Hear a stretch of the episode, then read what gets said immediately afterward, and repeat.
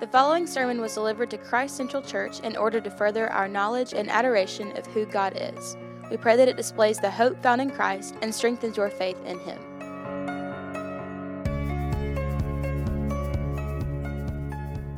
Last week, we started where Mark starts, and that is with the man, John the Baptist. He is the Old Testament prophesied prophet that would come to prepare the way for the Messiah. In the Old Testament, God had given prophecies um, to certain men for things that would occur in the, in the coming of the, of the promised one, in the coming of the Messiah. And one would be that there would be a man that would come that would prepare the way, and that is um, John the Baptist. And he engaged in a ministry of baptism, a baptism of repentance for the forgiveness of sins.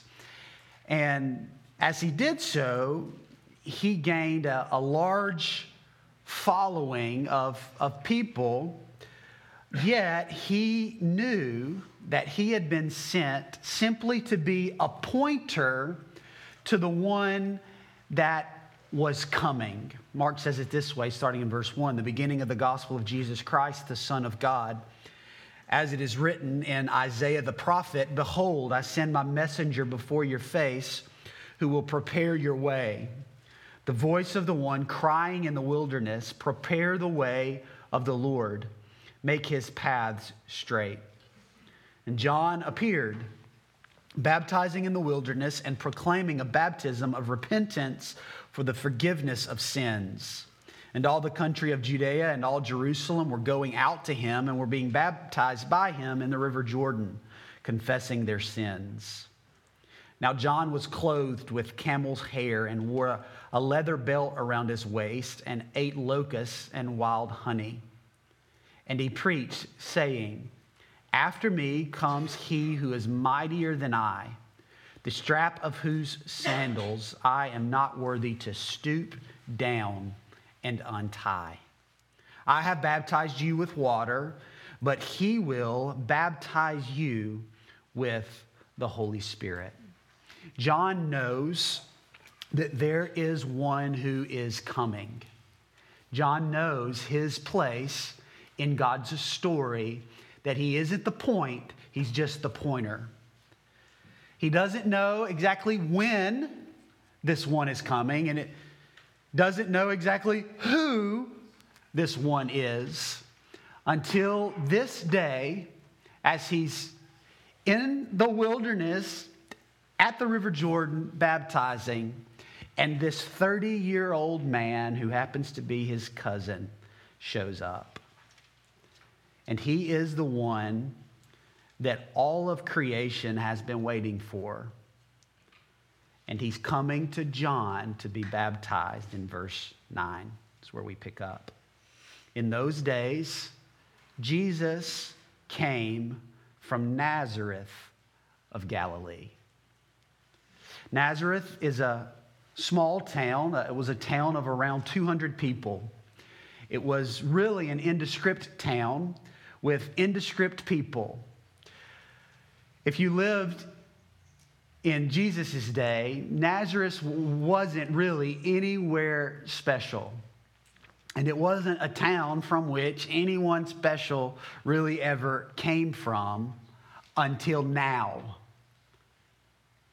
And Mark tells us that in those days, Jesus came, and he came from Nazareth of Galilee. So Nazareth is the city, Galilee is the region. Uh, I'll show you a map just so you can get an idea of, of the layout of things. We don't exactly know where on the River Jordan John the Baptist is, is baptizing, but you see the River Jordan running from um, you know, the, the south to the north. Um, up into the, to the Sea of Galilee. We don't know where John the Baptist is there, but what we do know is that Jesus has come from Nazareth. You see it in the, in the red, the city there, from this region known as Galilee. It is to the north of Judea, to the north of Jerusalem. It was a part of the northern kingdom of Israel that had been conquered by the Assyrians. So in, in Old Testament times, um, the people of God, the, the, the people of Israel, the nation of Israel, separated into two kingdoms, a northern kingdom and a southern kingdom. And the northern kingdom had been conquered by the Assyrians. And since the northern kingdom of Israel was conquered, the Assyrians had brought in with them their pagan practices. And so what you had is um, a, a sharp difference between the, the south, which, which is where Jerusalem is, the, the region of Judea, and the north. In between, you have this, this uh, area of Samaria, which is um, viewed as sort of the, the, the uh, half Jews, where Jews had intermarried. Um, and so, what you have in the South, you have Jews who look to the North in a negative light because in the North, there's lots of pagan practices. The North is, is full of people from other nations from other nationalities. Galilee, in particular, as you can see, sort of sits right in the middle of, of all these other nations, all these other areas. It is at the crossroads, really, of the nations. And Mark tells us now this man Jesus from Nazareth of Galilee has come. And what we see in this is, in this moment, the Savior of the nations is coming from the nations. He is the Savior of the world. He is the one that has come to save the world. And He's come from a, a region that is, is pagan, the crossroads of the nations, to begin His ministry to the nations, to bring the nations to God. And Mark tells us, and He was baptized by John in the Jordan. And this moment of his baptism is the beginning of the ministry of Jesus Christ. He is around 30 years of age. And this is the moment, this is the place, this is the time where God, in his knowledge and plan, has decided that this is now when Jesus would begin his public ministry. And his public ministry begins at his baptism. If Jesus had a following at this point, we do not know it, but it seemed, at least for the moment, that this was a baptize, a baptism like any other baptism. But John quickly realized it wasn't. And then everybody else, I believe, quickly realized that it wasn't because his baptism was followed by three miraculous signs. But before we get to those, we need to spend some time talking about why exactly Jesus was baptized. Remember, John's ministry, his baptism, is a baptism of repentance for the forgiveness of sins. So people are coming to John, and they are, the scriptures tell us, they are confessing their sins they're repenting from their sins. That's just, that's, that's a word that means they're turning from their sin. They're turning from their way of life. They're making the decision, they're making the, the, the decision in that moment to say, I am turning away from my sin and I'm turning towards God for forgiveness. That's what repentance is. And so they're coming to John, they're confessing their sins, they're repenting of their sins, they're receiving forgiveness from God, and they're being baptized. Because this is how you receive forgiveness from God. You receive forgiveness from God by repenting of your sins in faith. when you come before God and confess to Him that you are a sinner, incapable of saving yourself, and that your sin has separated you from a perfect, holy God, and you repent of your sins, you turn from your sins and your way of life, and you turn to God in faith, that's the moment that God gives forgiveness. And then in response to this, all of these people are coming, repenting of their sins, receiving God's forgiveness, and in response to that, they're being, they're being baptized in, in the Jordan River. So here is, is Jesus. But he's different than everybody else because he has no sins to confess. He has no sins to repent of. He is not in need of forgiveness. He is, in this moment, as he had always been, perfectly and completely holy. There is no need for repentance. There is no need for forgiveness. There is no need. And John realizes this, and this is why Matthew tells us that John was hesitant to baptize Jesus. This is what Matthew says in uh, the parallel account the Gospel of Matthew, Matthew chapter 3, starting in verse 13. Then Jesus came from Galilee to the Jordan to John to be baptized by him. And John would have prevented him saying, I need to be baptized by you. Right? John gets it. Like, you're the greater one. You're the perfect one. John realizes I'm a sinner in need of repentance and forgiveness and faith. You're the one that gives forgiveness. I need to be baptized by you.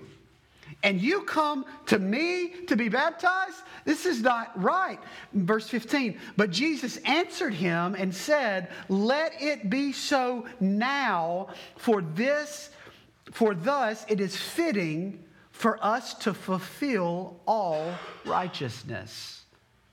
And then John the Baptist consents and baptizes Jesus. So, why was Jesus baptized? Well, we learn a little of the reason why in this text from Matthew. Matthew records Jesus telling John let it be so now, for thus it is fitting to fulfill all righteousness. Why was Jesus baptized? Because in his baptism, there was a fulfillment of all righteousness. Now, what does that mean? Because that's the question I'm, I'm asking. Like, what does that mean, a fulfillment of all righteousness? Because that can be difficult to understand. I think the, the, the key word here is this word of fulfillment. That there are, there are things prophesied and things promised in the Old Testament that were to be fulfilled, were to be completed in what we have as the New Testament as an evidence of what God is doing, God's stamp, and the people of God, right? And so Jesus comes to John to say, John, I've got to be baptized by you because in me being baptized by you, what we're doing together is we're fulfilling the Old Testament.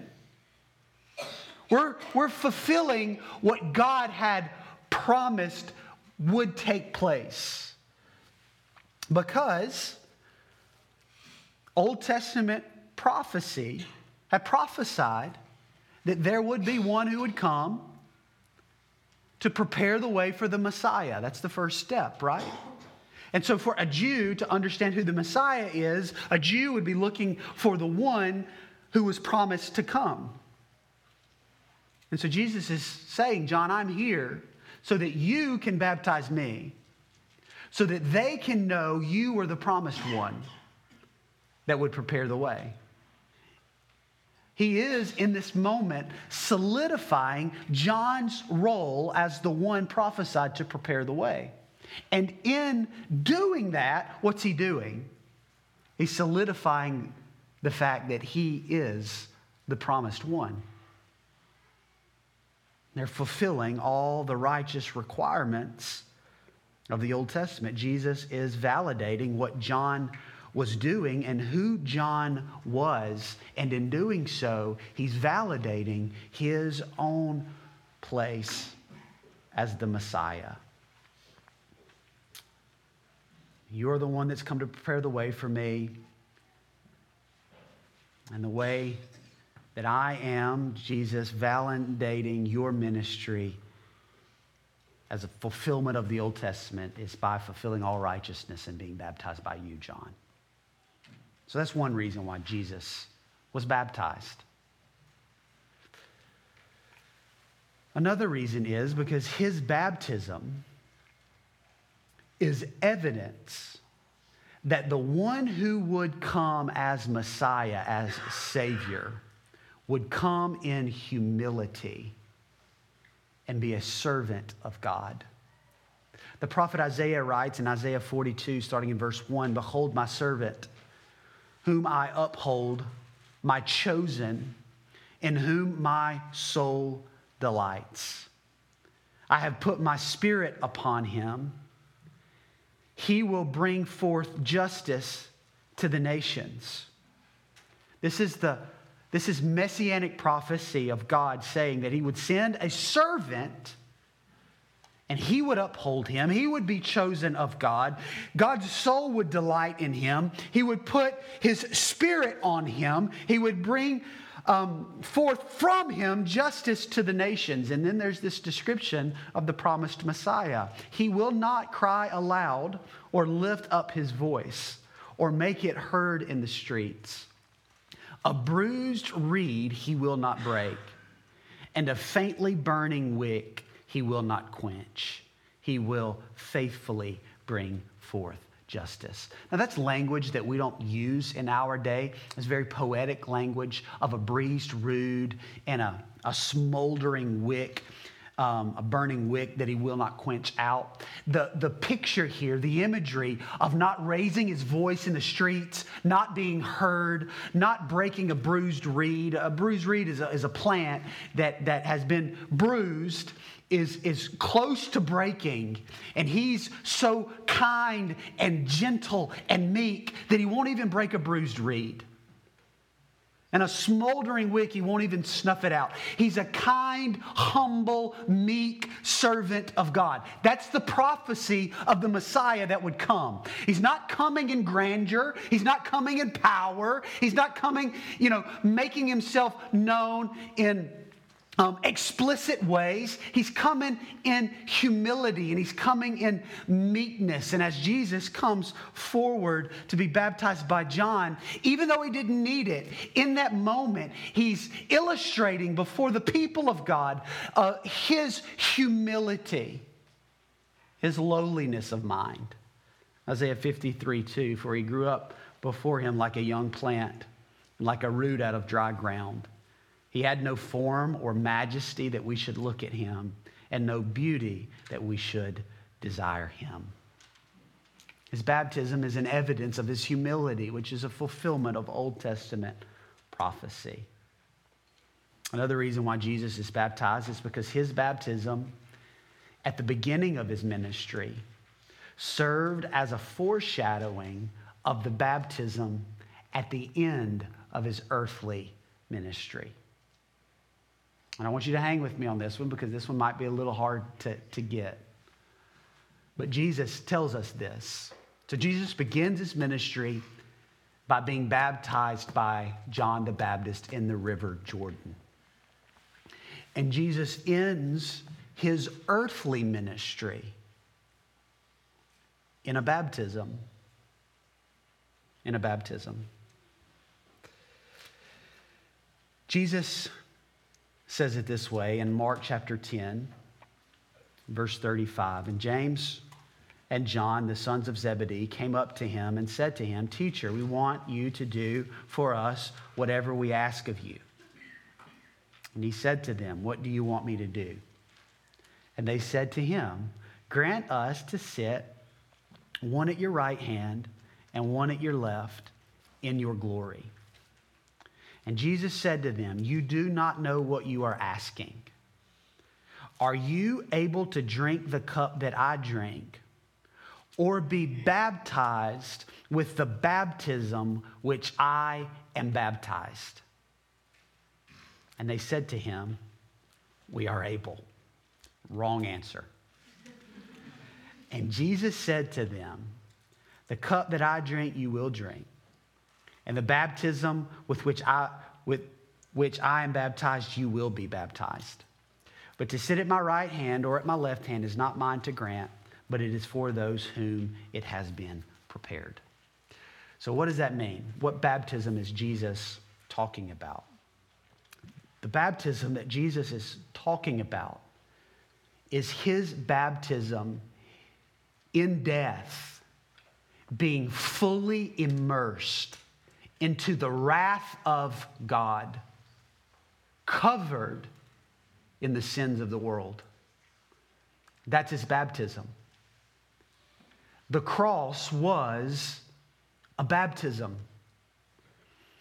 Just as our baptism, when we are baptized, is symbolic of our death to self. That's why we do baptism by immersion. What I mean is, we take you all the way under the water. Because it's a picture of us saying that we have died to ourselves. We've, we have, by the grace of God, put to death the old self, and it's been buried and then we're raised to new life. Just as our baptism is symbolic of our death to self, Christ's baptism in the river Jordan was symbolic of his eventual death and resurrection. What Jesus was doing in his baptism was he was associating himself with us. He was associating himself with sinners. And he was voluntarily placing himself among the guilty. Not for his own salvation, but for ours. Not for his own guilt, but for our guilt. Not because he feared the wrath of God to come, but to save us from the wrath of God that was to come. His baptism by John in the River Jordan meant the cross. Symbolically, I am putting myself in the place of these sinners where they have been. And I'm doing it at the beginning of this ministry symbolically. And at the end of this ministry, I'm doing it for real as I die the death that's symbolic in these baptisms, to take the wrath of God to appease the sins of the world that's symbolic in these baptisms, I'm doing it in my body, in my flesh. By standing in the rivers, in whose water repentant Jews had symbolically washed away their sins Jesus allowed that defiled water to be poured over his perfect body. What we see in the baptism of Jesus is the cross.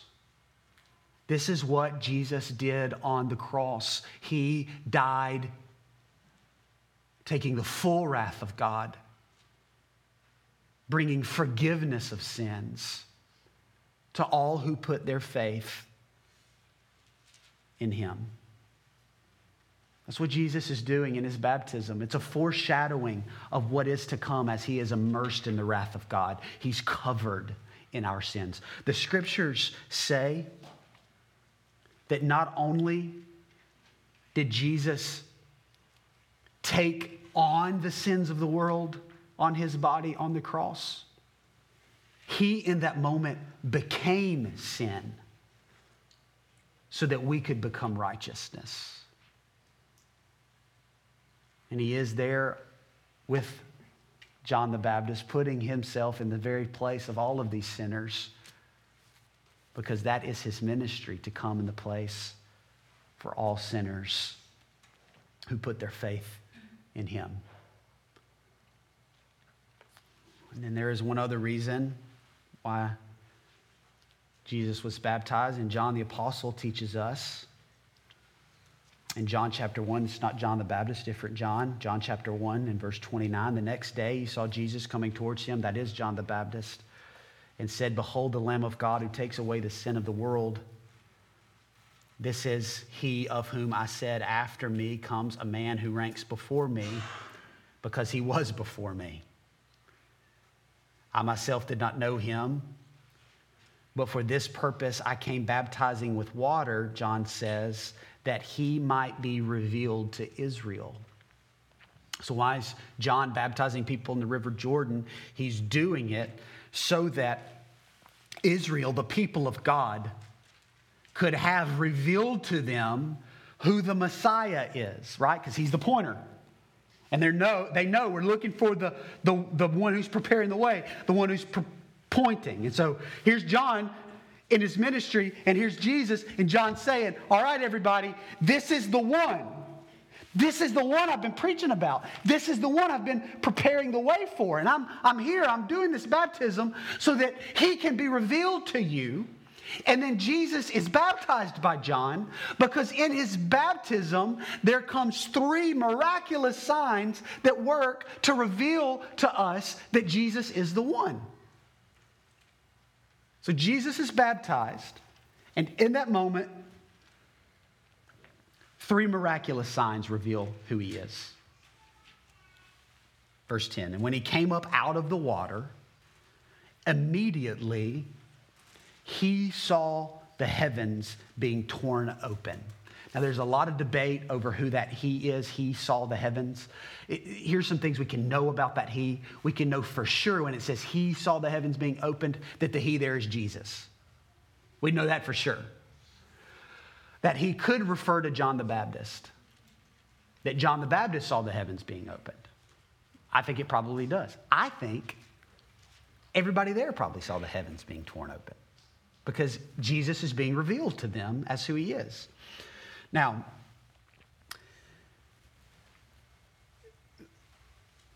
I wish I knew what that really looked like, don't you? Like the heavens being torn open. What, is, what does that look like? What does that mean? And we don't know. I mean, we can, we can speculate what that the clouds rolled back and the sun you know shining down and and but the, the symbolism here and, and the word use of of the heavens being torn open is, is very significant. It's the exact same language of the veil being torn at his crucifixion. So Jesus dies on the cross, and in that moment, he takes the wrath of God, the punishment of sins. And for the, the people of Israel, since wandering in the wilderness, there has been a place where the presence of God dwelled and a giant curtain that separated the presence of God from everybody else. And only the high priest could enter in through this veil, through this curtain. And when Jesus dies and he takes on the wrath of God and he gives forgiveness of sin, at that moment, what really happened was in the temple where the presence of God was, the veil that separated God from the rest of sinful creation was ripped, torn, violently torn. The word here is it's a violent word. It's ripped from top to bottom. A symbolic gesture of God saying, Now my presence is not just in this place. Now my presence will indwell all who come to me in faith. And the veil is ripped, the veil is, is torn at his crucifixion. This is the same imagery of the heavens being torn open at his baptism.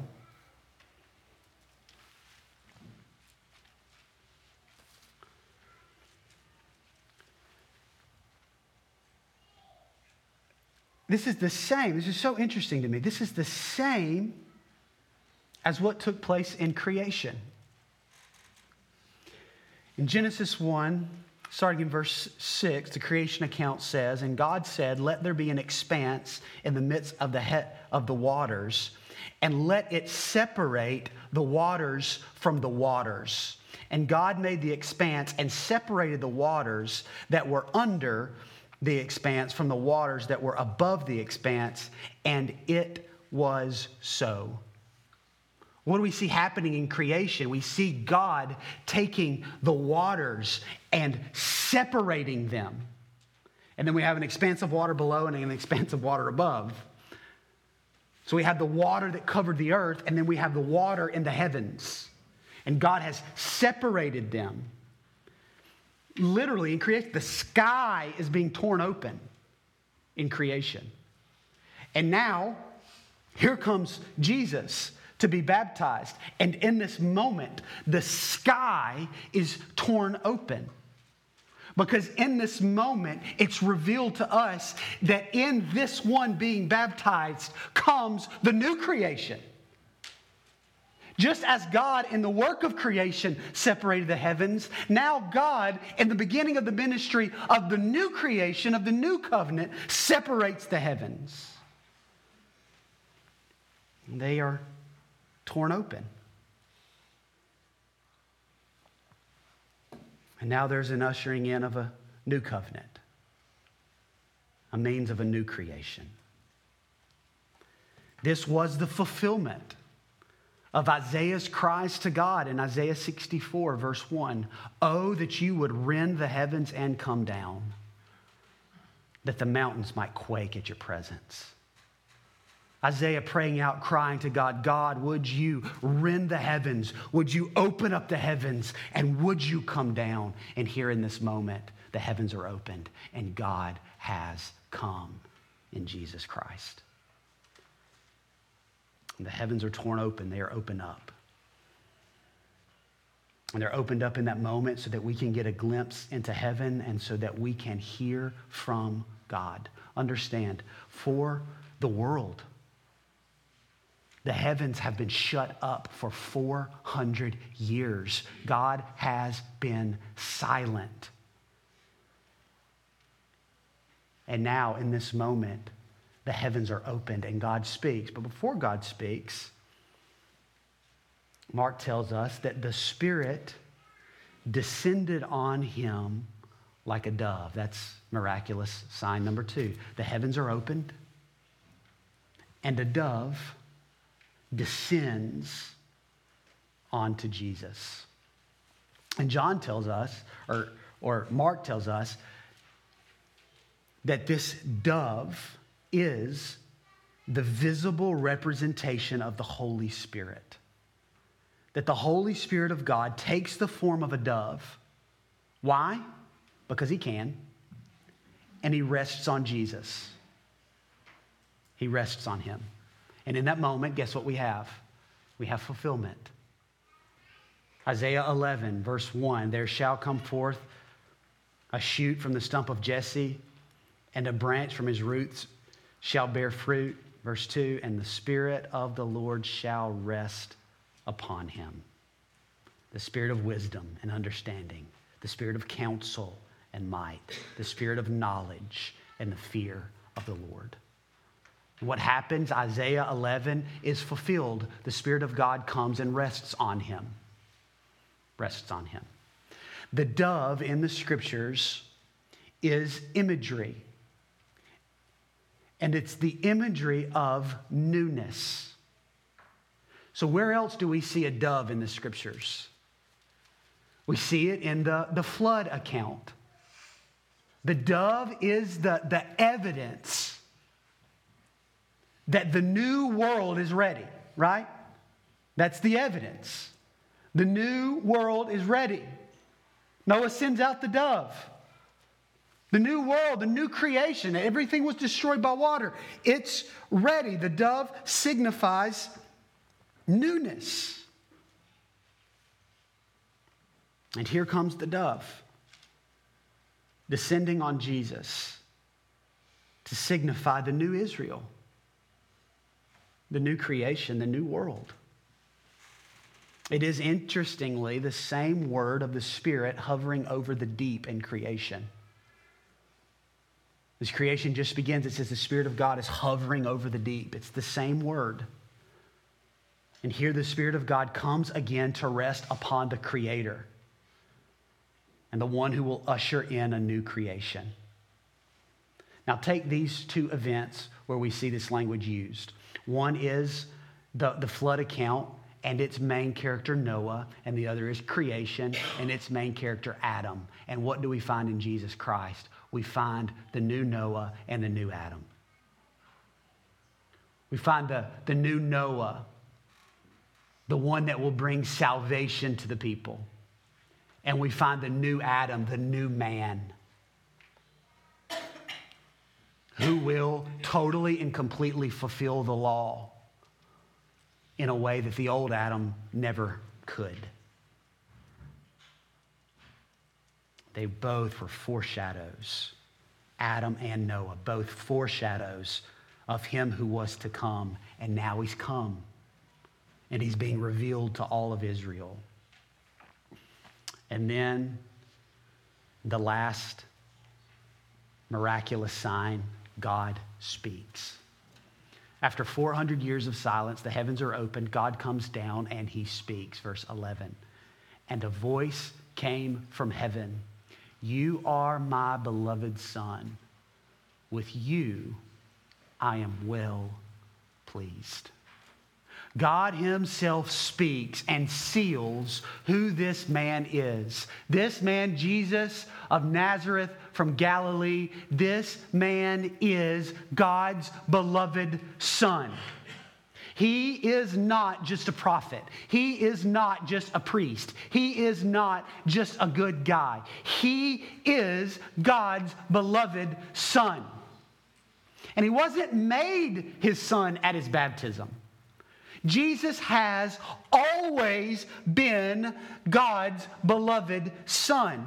From eternity past and forevermore, Jesus is God's beloved Son. He is by nature, by his very nature, the eternal Son of God. Hebrews 1, starting in verse 1. Long ago, at many times and in many ways, God spoke to our fathers by the prophets.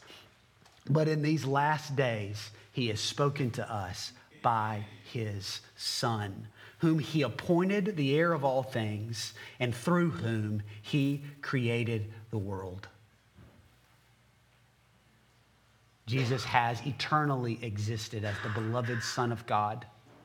He's not made the Son of God at his baptism, he's revealed by God, he's confirmed by God to be the Son of God so that we can see and we can know this is the one that's been promised. This is the one that's been promised. And He is, you just got to keep going in Hebrew because He's too good. He is the radiance of the glory of God and the exact imprint of His nature. And He upholds the universe by the word of His power. And after making purifications for sin, He sat down at the right hand of majesty on high. God speaks and says, He is my beloved Son. Now, there is another time in the scriptures, in the Gospels, where the heavens, in a way, are opened up and God speaks. And that is at the transfiguration of Jesus. And let's listen to what God says in Mark 9, Starting in verse 2, and after six days, Jesus took with him Peter, James, and John, and he led them up on a high mountain by themselves, and he was transfigured before them. And his clothes became radiant, intensely white, like no one on earth could bleach them. And there appeared to them Elijah and Moses, and they were talking with Jesus. And Peter said to Jesus, Rabbi, it is good that we are here. Let us make three tents one for you, and one for Moses, and one for Elijah. For he did not know what to say, for they were terrified, right? So he just, he didn't know what to say. We'll make some tents, all right? He, I could imagine being terrified. You'd be terrified. And a cloud overshadowed them, and a voice came out of the cloud, the voice of God. This is my beloved son. Listen to him. So let me ask you a question. This is on two occasions in the Gospels that God has audibly spoken. And both times he said the same thing. Do you think there's a point he wants us to get? You ever think, man, if God could just audibly speak to me so I could know? You ever think that? Like, I just want to know if God, if you could just audibly speak and tell me so I could know. Guys, we've got it right here before us. God has audibly spoken and he and we can know. Jesus Christ is the beloved Son of God. There is no other beloved Son of God. Jesus Christ is it. And as the beloved Son of God, He is the only one who is able to make us right with God. He is the only one who is able to bring us back to God. He is the only way to be made right before God. There is no other beloved Son other than Jesus Christ. He is not a prophet. He's not just a priest. He's not just a good teacher. He is the way. He and He alone is the Son of God. And He is the only one who can make an acceptable sacrifice for sins. That's why Jesus says himself in John 14, I am the way, the truth, and the life. And no one comes to the Father except through me. Church, if you're trying to get there in a way outside of Him, you'll never make it. If you're trying to get there through your own righteousness, through your own goodness, through your own morality, if you're trying to get there by being a good mom or a good dad or a good husband or a good wife, if you think you can earn it, you never can earn it. Your sins are too great. But there is one who was sinless, the beloved Son of God. There is one way in Jesus Christ, and He made a way. And it started at his baptism, a foreshadowing of what was to come as he's baptized in the wrath of God, in the sins of the world, so that we could, by faith, be made right before God. And here's what's miraculous it is through God's beloved Son that we can be made sons. See, he was never made a son, he's always been a son. But it's through the eternal Son that we, by God's grace, can be made sons and daughters. And he's the only one that can offer that in Galatians chapter 4. But when the fullness of time had come, that's, that's now, right? In those days. When the fullness of time had come, God sent forth his son, born of a woman, born under the law, to redeem those who were under the law, so that we might receive adoption as sons. And because you're sons,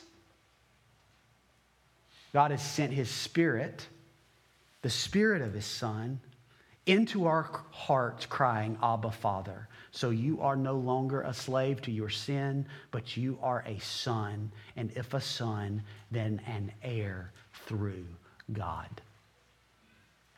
This is the imagery of what's taking place in the baptism of Jesus Christ.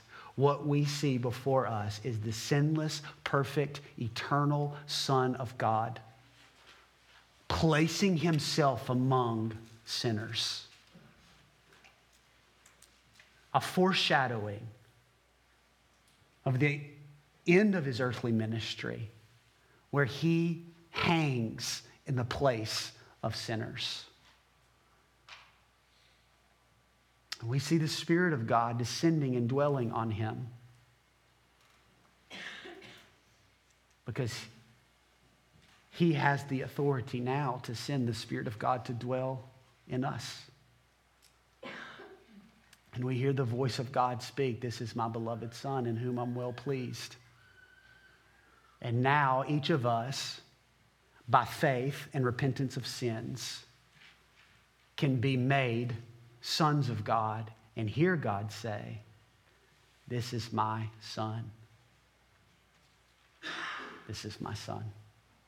That's what we see in the baptism. That's what God offers us through Jesus Christ the forgiveness of sins adoption as sons. As he made a way, taking the wrath of God on himself on the cross.